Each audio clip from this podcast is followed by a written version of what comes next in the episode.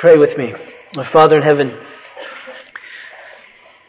we do give you praise and now we come to listen to you. Um, that you, we would hear from you, that we would open your word and Father, that you would speak to us. We pray that you would do that. I pray that you would grant to each of us undivided hearts, that you would unite within us each heart Meaning, Father, that there would be no other affection other than for you, no other interest other than in you, no other attention other than for you, no other focus other than upon you. Father, we pray that you would grant to us grace to love you, to seek you, to listen to you, to obey you and you alone. So help us now in Jesus' name. Amen. Turn please to Ezekiel in chapter 21, I want to read verses 18 to 27. Ezekiel in chapter 21.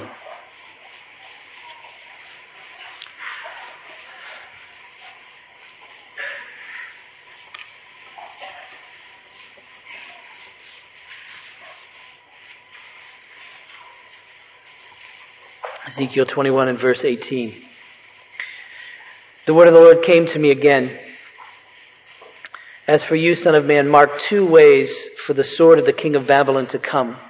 Both of them shall come from the same land. And make a signpost. Make it at the head of the way to a city. Mark a way for the sword to come to Rabbah of the Ammonites, and to Judah, into Jerusalem the fortified. For the king of Babylon stands at the parting of the way at the head of the two ways to use divination. He shakes the arrows, he consults the teraphim, he looks at the liver. Into his right hand comes the divination for Jerusalem to set battering rams, to open the mouth with murder, to lift up the voice with shouting, to set battering rams against the gates, to cast up mounds, to build siege towers.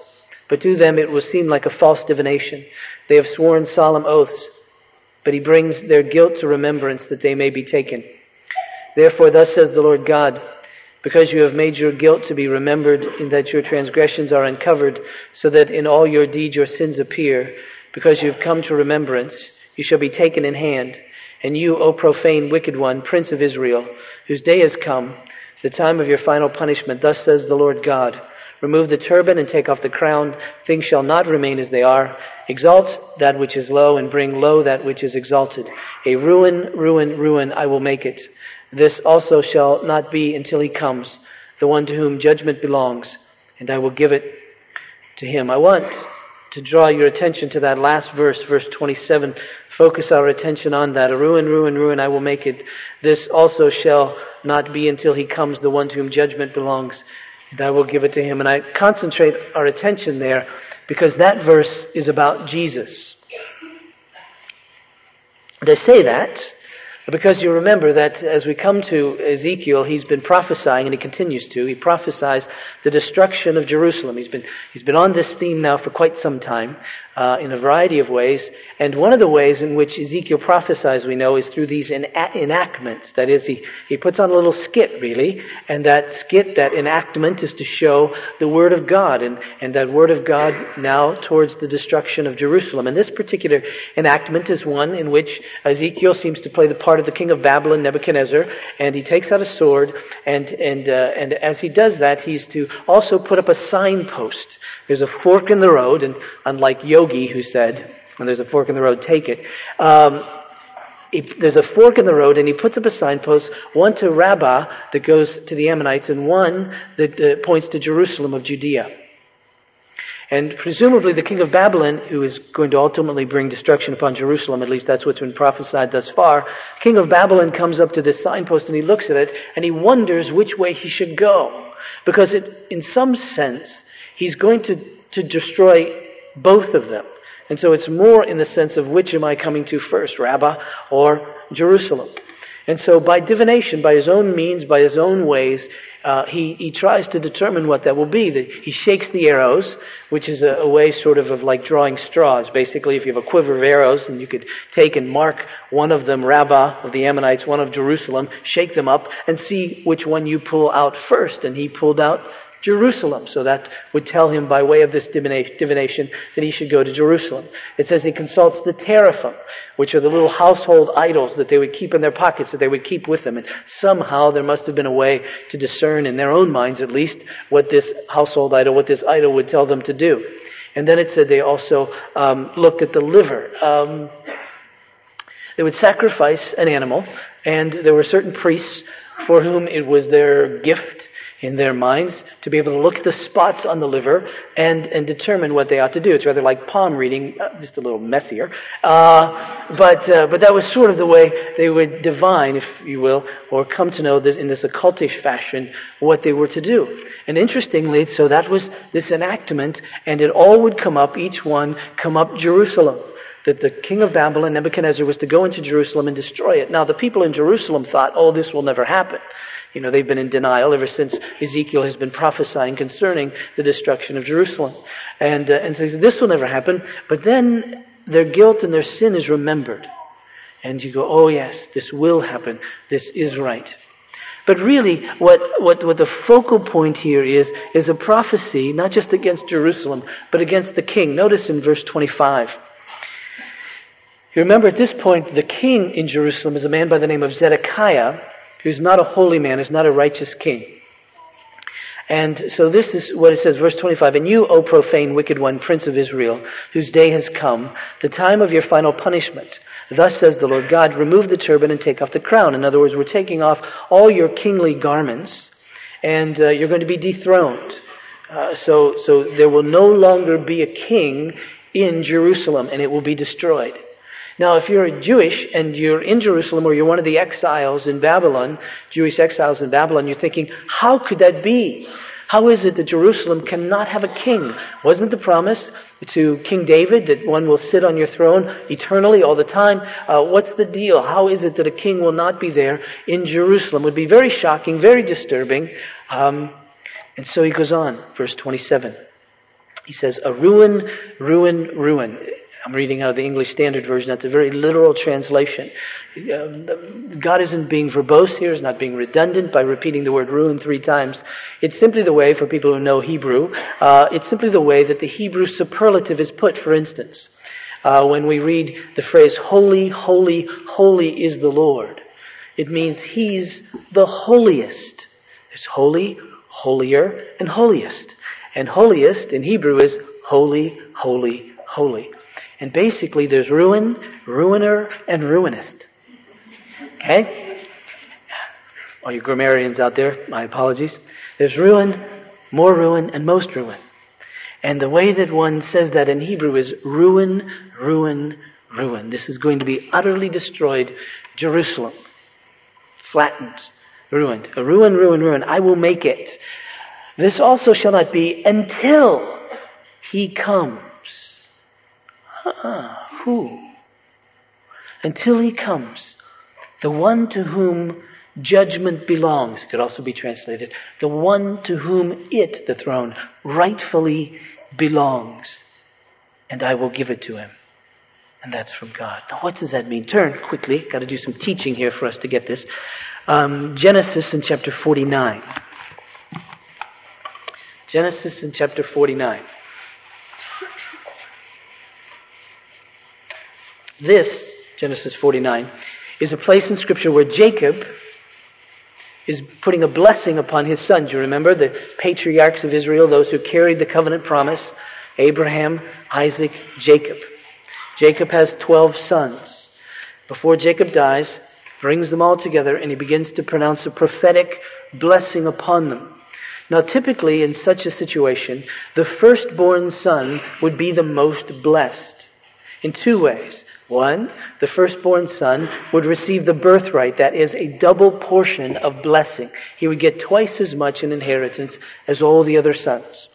Then, secondly, because he's the firstborn, he would be the one to carry on the family name, if you will. He would be the new patriarch of the family. If there were difficulties in the context of the family, they would come back to him. Reuben was the firstborn of Jacob. He had sinned grievously against his father in an act of immorality, and therefore he did not receive the birthrights nor received the blessing of being the next patriarch. Joseph, interestingly enough, got a double, got the double portion of inheritance. You can read about that in First Chronicles chapter 5 if you're interested in that. But Joseph gets the uh, double portion of inheritance. But the fourth son, Judah, becomes preeminent. Notice Genesis 49 verse 8. Judah, he says, he's, remember he's got his sons together, he's got Judah there, may have his hand on him. Judah, your brothers shall praise you. That's an interesting play on words because Judah means to praise. Judah, your brothers shall praise you. Your hand shall be on the neck of your enemies. Your father's son shall bow down before you. Judah is a lion's cub, lion, king, king of the beast, king of the forest. Judah is a lion's cub. From the prey, my son, you have gone up. He stooped down, he crouched as a lion and as a lioness. Who dares rouse him? In other words, Judah you're going to be praised. Judah, you're going to be preeminent among all the brothers. You're going to be the, the one whose enemies are under your feet, if you will. And then he goes on to say in verse 10 the scepter, now a scepter is sort of a hand uh, held crown. It's a rod, a scepter, the king would hold. And when you would see that scepter, you would go, oh, he's the king. Just in the same sense, if you saw a crown on his head, you'd say, oh, that's the king. Well, the scepter says, I rule, and I rule with this rod. The scepter shall not depart from Judah. That is, this ruling will always stay in the tribe of Judah, nor the ruler's staff from between his feet until tribute comes to him. I'm reading out of the ESV. We'll do some other translations in a second. Until tribute comes to him, and to him shall be the obedience of the people. Now, that little expression I read, until tribute comes to him, meaning he get, gets what is rightfully his, what belongs to him. Now, in the King James Version, some of you may have grown up if you trans, if you memorized this verse as, as a prophecy of Christ, you would have memorized until Shiloh comes. Now that kind of always sounded like a Western to me. Uh, you know, should have been one of the Rawhide boys. Uh, Shiloh comes. It's a difficult thing to translate. We don't think it's anywhere. Could be a proper name. But it could also be translated as is translated in Ezekiel. That is, until he comes to whom it rightfully belongs. And so get this. Jacob is saying, Judah, my son, the scepter, leadership, ruling, kingliness will never ever leave your tribe until, that is, there's going to be one last one, until he comes, until Shiloh comes, until he comes to whom it really belongs. Interestingly enough, that would be the very one who would receive praise. That would be the very one who would be the preeminent one, the ruler. And then in verse 11, he says, bringing his foal to the vine and his donkey's colt to the choice vine, he has washed his garments in wine and his vesture in the blood of grapes. His eyes are darker than wine and his teeth are whiter, whiter than milk. What in the world? That means, figuratively speaking, if to a good Hebrew, it means prosperity will come. Because you see, if you can tie your donkey up to a choice vine and nobody cares, it means there's a lot of choice vines out there. Choice vines just grow everywhere. They're just so common that you can hook up your donkey to it and nobody really cares. That's an abundant, prosperous nation. And he says, uh, and he has washed his garments in wine, and his vestures in the blood of grapes. Now, I don't know that, I'm not too good on laundry, but I don't know that that's exactly what you'd want to do wash. But, but it's sort of like taking a milk bath. You know, if you can afford to, to, to, to do your laundry in wine, you're really rich. It's like lighting Advent candles with $100 bills. You know, that, when you get to that point, then that's his point here. When this one comes, ultimately, there's great blessing. There's no need now, who is this one who will come from the tribe of Judah? What's interesting, interesting in the in the um, history of Israel, of course, King David came from the tribe of Judah, and he was given a promise from God that said there will always be someone on this throne, at least figuratively. So there will always be someone on this throne. And then as we read about the genealogies, we read the genealogies in, in, in Matthew and, and Luke about Jesus, Mary, and Joseph. We find they both come, interestingly enough, from Judah. In fact, you know this when the angel comes to Mary in Luke in chapter 1, he says this to her. Luke chapter 1 and verse 31. He says, And behold, you will conceive in your womb and bear a son, and you shall call his name Jesus, and he will be great, and will be called the Son of the Most High. And the Lord God will give him the throne of his father David, and he will reign over the house of Jacob forever, and of his kingdom there will be no end. Ah, of the tribe of Judah, the, the, the, the family of David, this one will come. Shiloh, this one to whom it belongs, this one will come.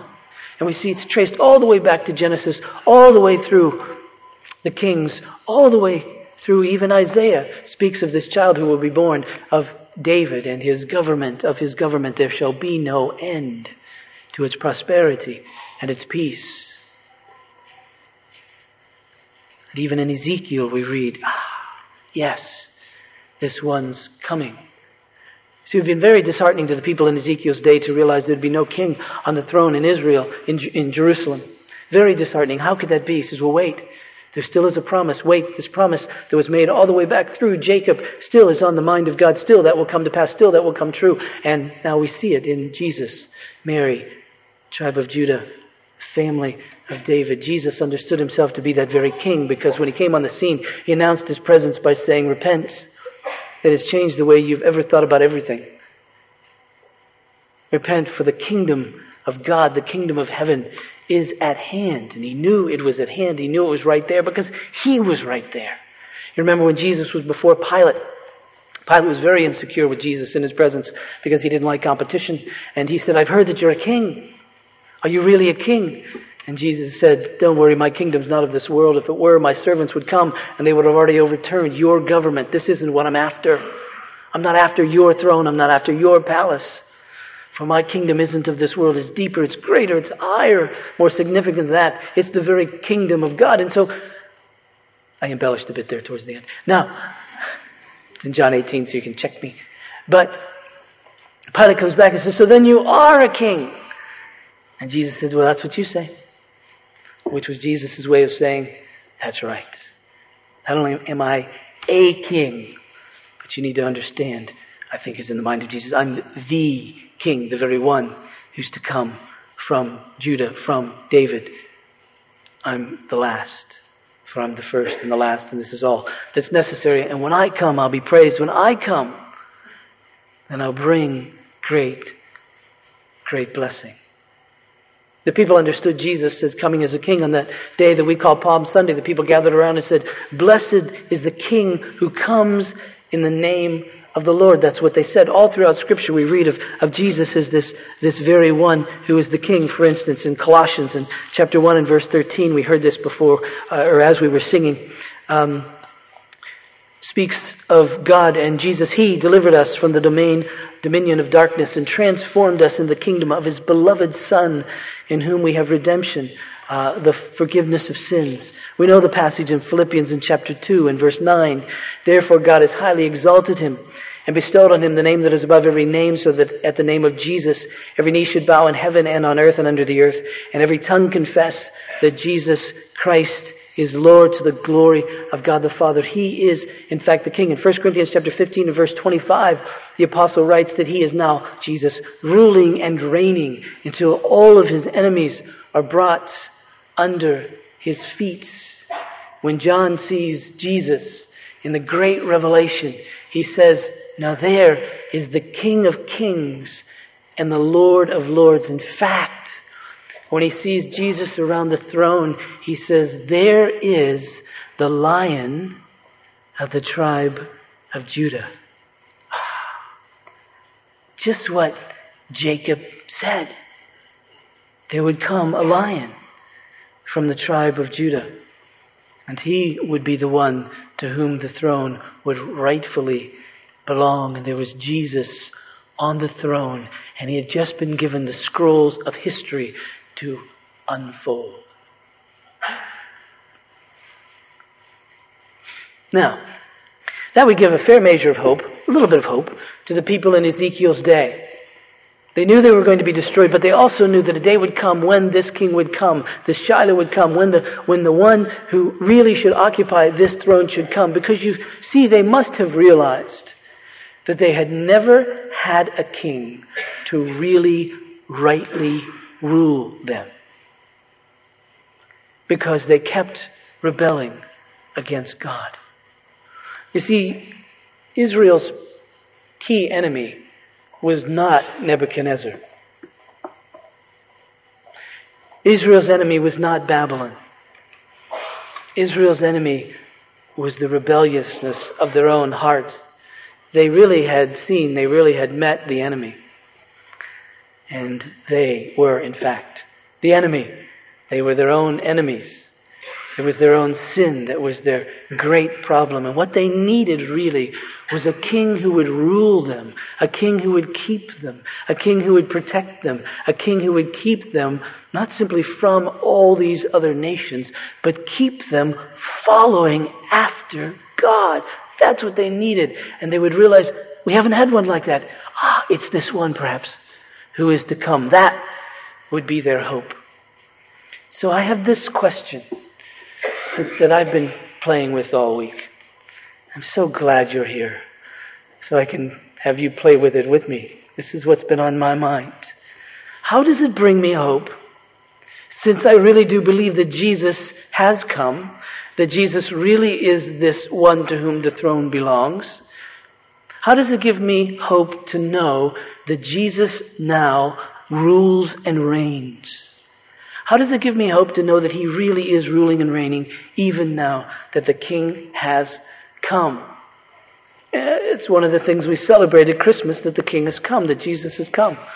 So, how does it really give us hope? I listen to, uh, uh, how do I confess this?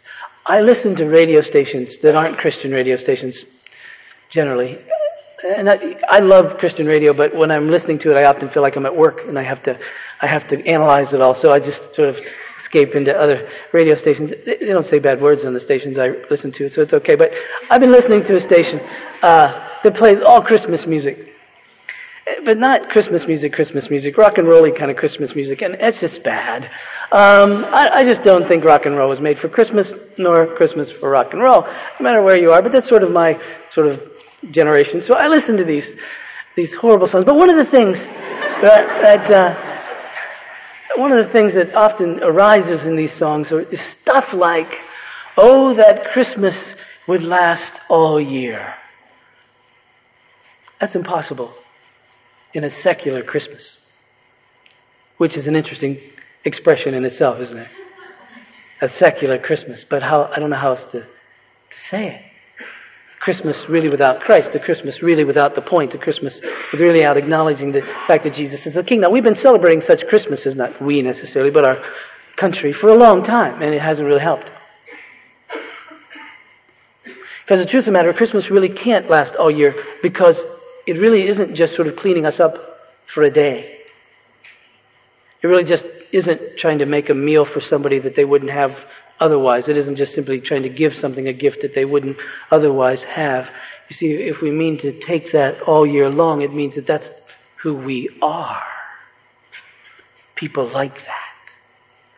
And see, the, the, the, the problem is that if all we're trying to do is clean up our act for a day, get along with everybody for a day, do nice things for one another, or even strangers for a day, it doesn't change the heart. That's why Christmas, secular Christmas, can't last all year long. And that's why Christian Christmas, can you believe I'm saying this? Christian Christmas must.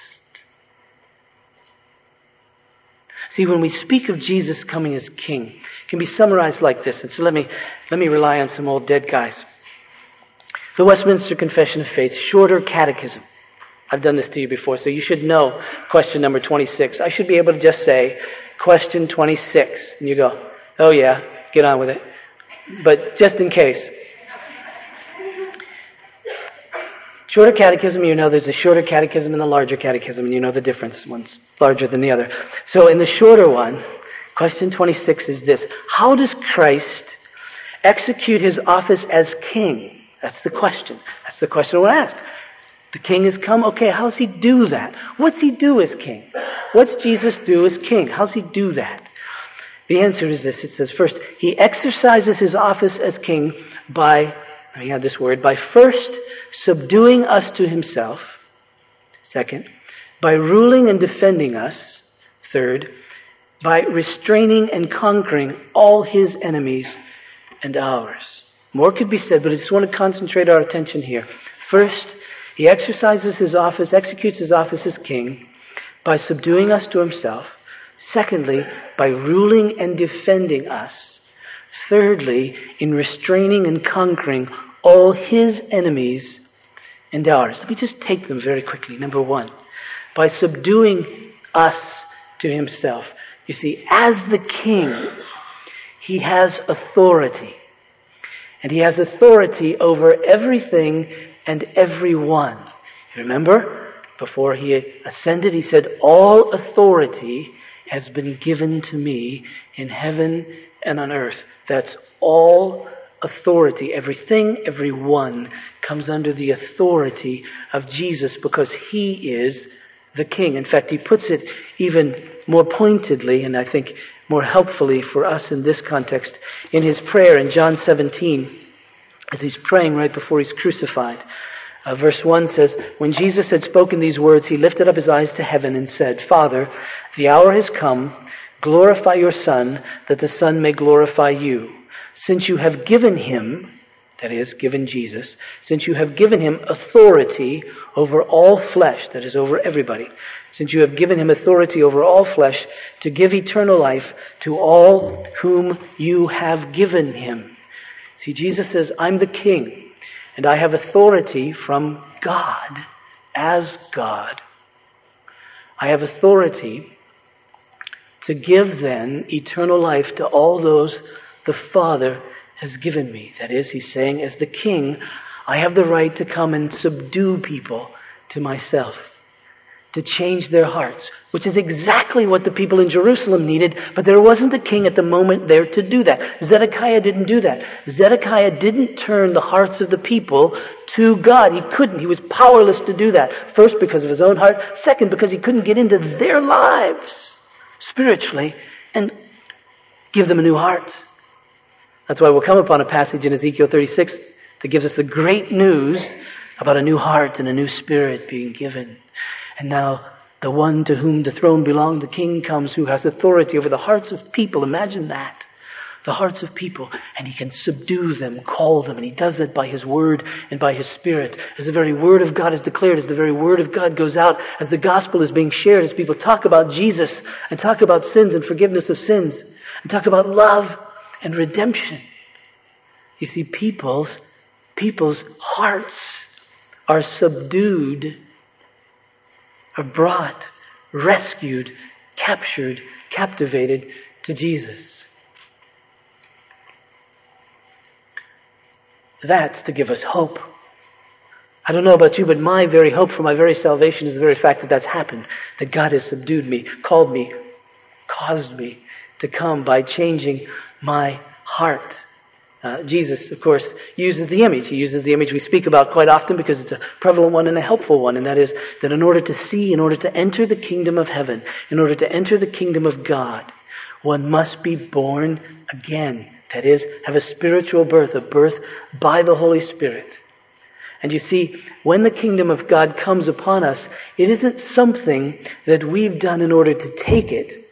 It's something He's done to us in order to enable us to enter. And what He does, it, He gives us new life so we may enter into the kingdom of heaven. And of course, if you're like me, you had pretty much nothing to do with your birth physically. Do you remember speaking to your parents about it? I'd sure like to be born. No, that's the amazing thing about conception. It Had nothing to do with the birthee, the one being born. Everything to do with the one's the birther, the, the, the ones conceiving. That's why I, I tease, and I've shared this with you before. I just think it's cute. I always tell my children on their birthday they should get us a present. no congratulations to them for being born. I mean, they didn't have anything to do with it. Karen reminds me that she's the one who should get the present, and uh, she's no doubt right on that one. But, but you see, who gets the praise? Who gets the Judah? Who gets the praise? When the king comes and captures our hearts. He does. What's your hope if you have children for the salvation of your children? That you're able to change their hearts so that they can. Your hope for your children, our hope for the children in our church, the hope of every Sunday school teacher who teaches our kids, all the way from little kids all the way to youth, is that the king has authority over their hearts. And he can come by his own sovereign will and discretion and change them. That's what we hope. That's what we need. Those regular kings all throughout the days of Israel didn't help them because they couldn't keep them following after God. But this king, who has authority over our hearts and the authority to enter into our very lives mysteriously, I know there are questions about this, but just flush them for a minute and enjoy this, that, that, that he's the king. And he's the one who has authority over hearts, and so we can trust in him. That is our hope. Secondly, he says he comes to rule and defend us. And most certainly he does because he's the king. Kings get to rule. That's what they do. And they rule, number one, in, in our own lives. We're to follow after them. There's a, there's an expression that Jesus uses when he's with his disciples. You can find it in Luke chapter 6, verse 46, where Jesus says to them, he says, why do you call me Lord, Lord, and yet you do not do the things which I say? Uh, he's really appealing to logic there. He's saying, he's saying, if, if I were Jesus, I would have simply put it like this. Not being Jesus, I don't have a chance to do that, but let me just do it. You know, the expression no, N-O, Lord, no Lord, is an oxymoron. Because if he's the Lord, you can't say no. And if you say no, he's not the Lord. I mean, just, that's just the way words work. And so, he says to them logically, you call me Lord, but are, am I really ruling you? Because you see, when the kingdom of God comes, when the king comes, it means the very rule of God comes. And he says, what that means is that you come to follow me, to repent of you and follow me. Turn aside from what you were following and come now and wholeheartedly follow after me, that I might rule you. And he rules us by his word as we receive the very wisdom of God. And this isn't a tyrannical rule where he has us under his thumb, but this is the rule of the king who loves us and everything he commands and everything he says is wisdom. And everything that he commands and everything that he says is best. And so he says, follow me, I'll rule you. And not only that, he rules us because he rules everything, if you will, on behalf of his people. Uh, Ephesians in chapter 1 in verse 22, uh, Paul puts it like this of Jesus. And he says, and he, that is God the Father, he put all things under his feet, that is Jesus. God the Father put all things under the feet of Jesus and gave Jesus as head over all things to the church. He's, he's, he's our head, and he's been given to us as he rules and reigns. And he does so for the blessing, for the benefit of his people. How amazing is that? How hopeful is that? Now, granted, we look into the world, we look into the context sometimes of our own lives, and we said, he's a funny way of doing this. Of ruling over everything and being sovereign over everything. But our hope, our trust is, but He is the King who loves us and is wise. And He is ruling, so we know that whatever comes into our lives isn't by accident, but under the rule of this, of this King who has subdued us to himself and rescues us. He, he rules us. He defends us.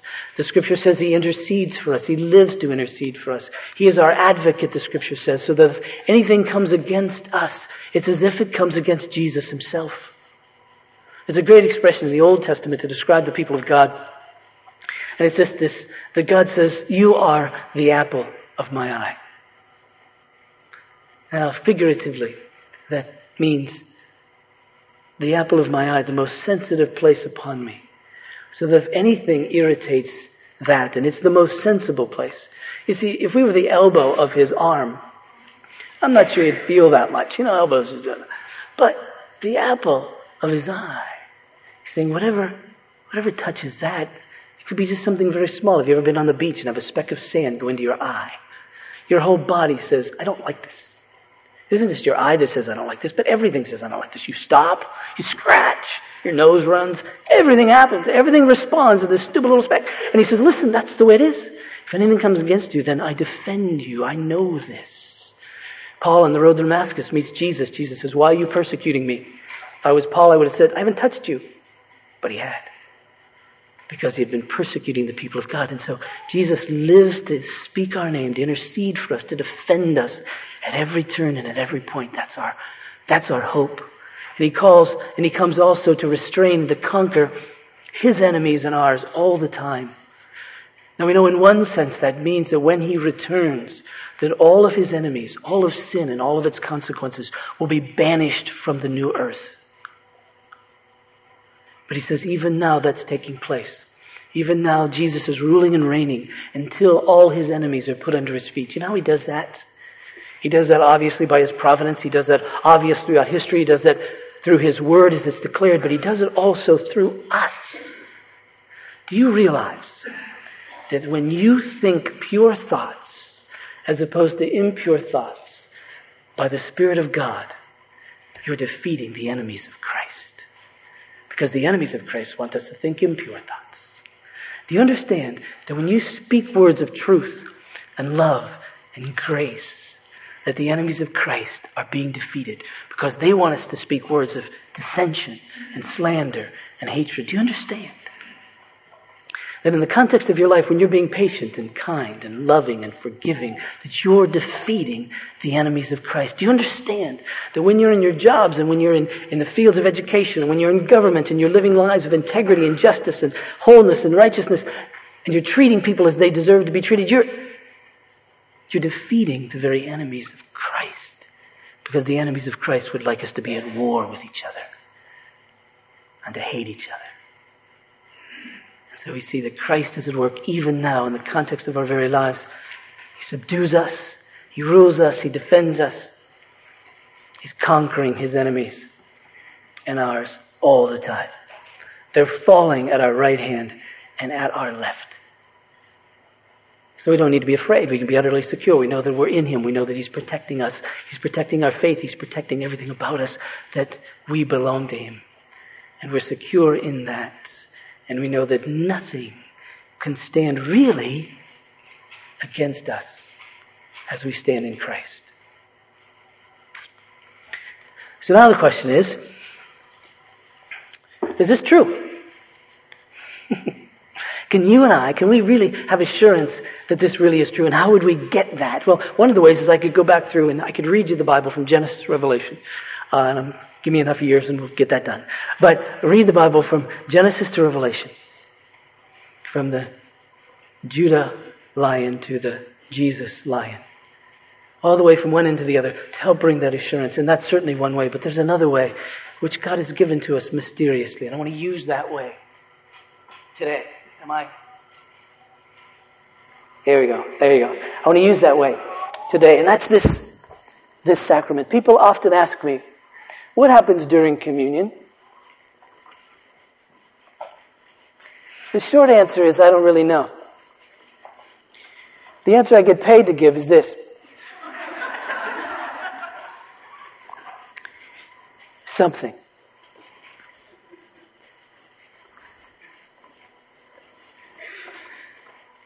Because you see, this is the table of the Lord, and He gave it to us that we might think upon him and remember him.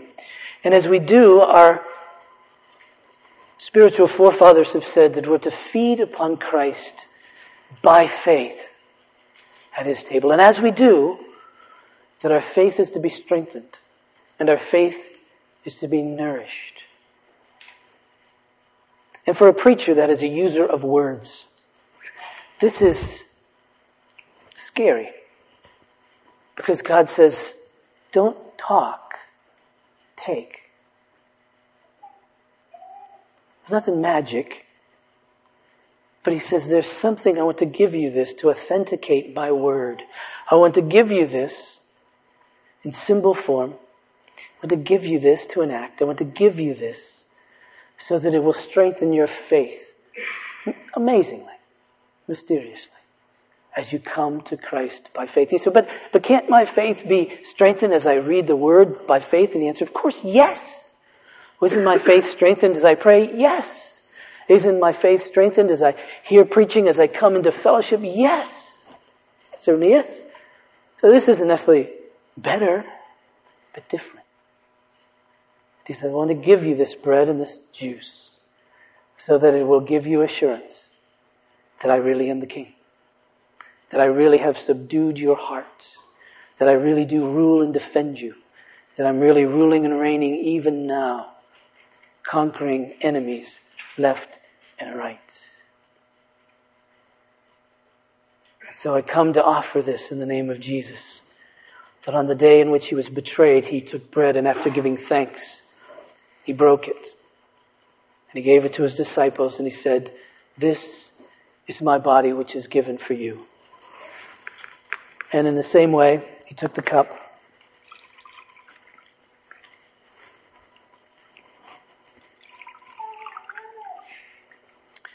And after giving thanks, he gave this to his disciples and he said, this cup is the new covenant in my blood shed for many for the forgiveness of sins. Do this in remembrance of me. And again, this bread and this juice is bread and juice, very common. But at the table of Jesus, it causes us to meet him, to think about him, to fellowship with him, to come to him. And when we do, he meets us and I believe assures us that He is the King.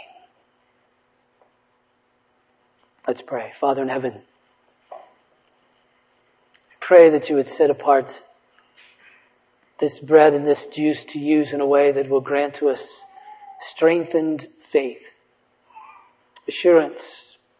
The King is here. He's come. He rules and reigns. The only way into His kingdom is through Him. The only way into his kingdom is by his cross work. The only way into his kingdom is by his spirit work. For it's his kingdom and he rules. We are to obey and to trust. He defends. We're to have hope. He defeats all of these enemies. Thus, we're to walk in assurance and confidence that nothing can ultimately harm us. Father, I pray that you would use this bread and juice in a way that would assure us of all of that and so much more of the blessing of Christ. And this I pray in Jesus' name. Amen. Pray with me. Father in heaven, I pray that you would grant to us assurance that the King has come. And Father, you would give us undivided hearts knowing that truth. That we wouldn't waver. We wouldn't think that there's another who's ruling and reigning. We wouldn't think that there's another who can change our hearts, but only Christ himself. And we would give him praise for that. And that we would trust him to follow him, knowing that he's ruling and defending. And that we would walk with him in such a way that his enemies would fall left and right.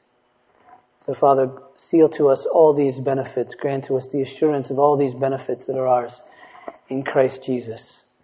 And I pray this in Jesus' name.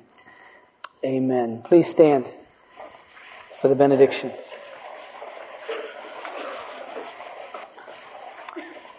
As you do, I remind you that there are elders available to pray, so please take advantage of that. And secondly, I remind you that the response to the benediction is our Advent response, which is Christ is come.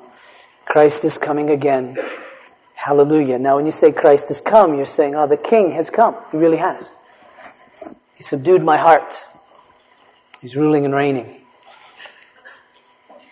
When you say he's coming again, you're saying, oh, yes, when he comes, I'll see the fullness of all that he has brought. And we'll live together on the new earth in a way that only reflects him. And when you say hallelujah, you're saying, I really, really like that. Okay? So please receive this as God's benediction. Now to Him who is able to keep you from falling and to present you blameless before His glorious presence, and that with great joy. To only wise God and Savior Jesus Christ, to be glory, dominion, majesty, and power, both now and forevermore. And all God's people said, Christ is come. Christ is coming again. Hallelujah.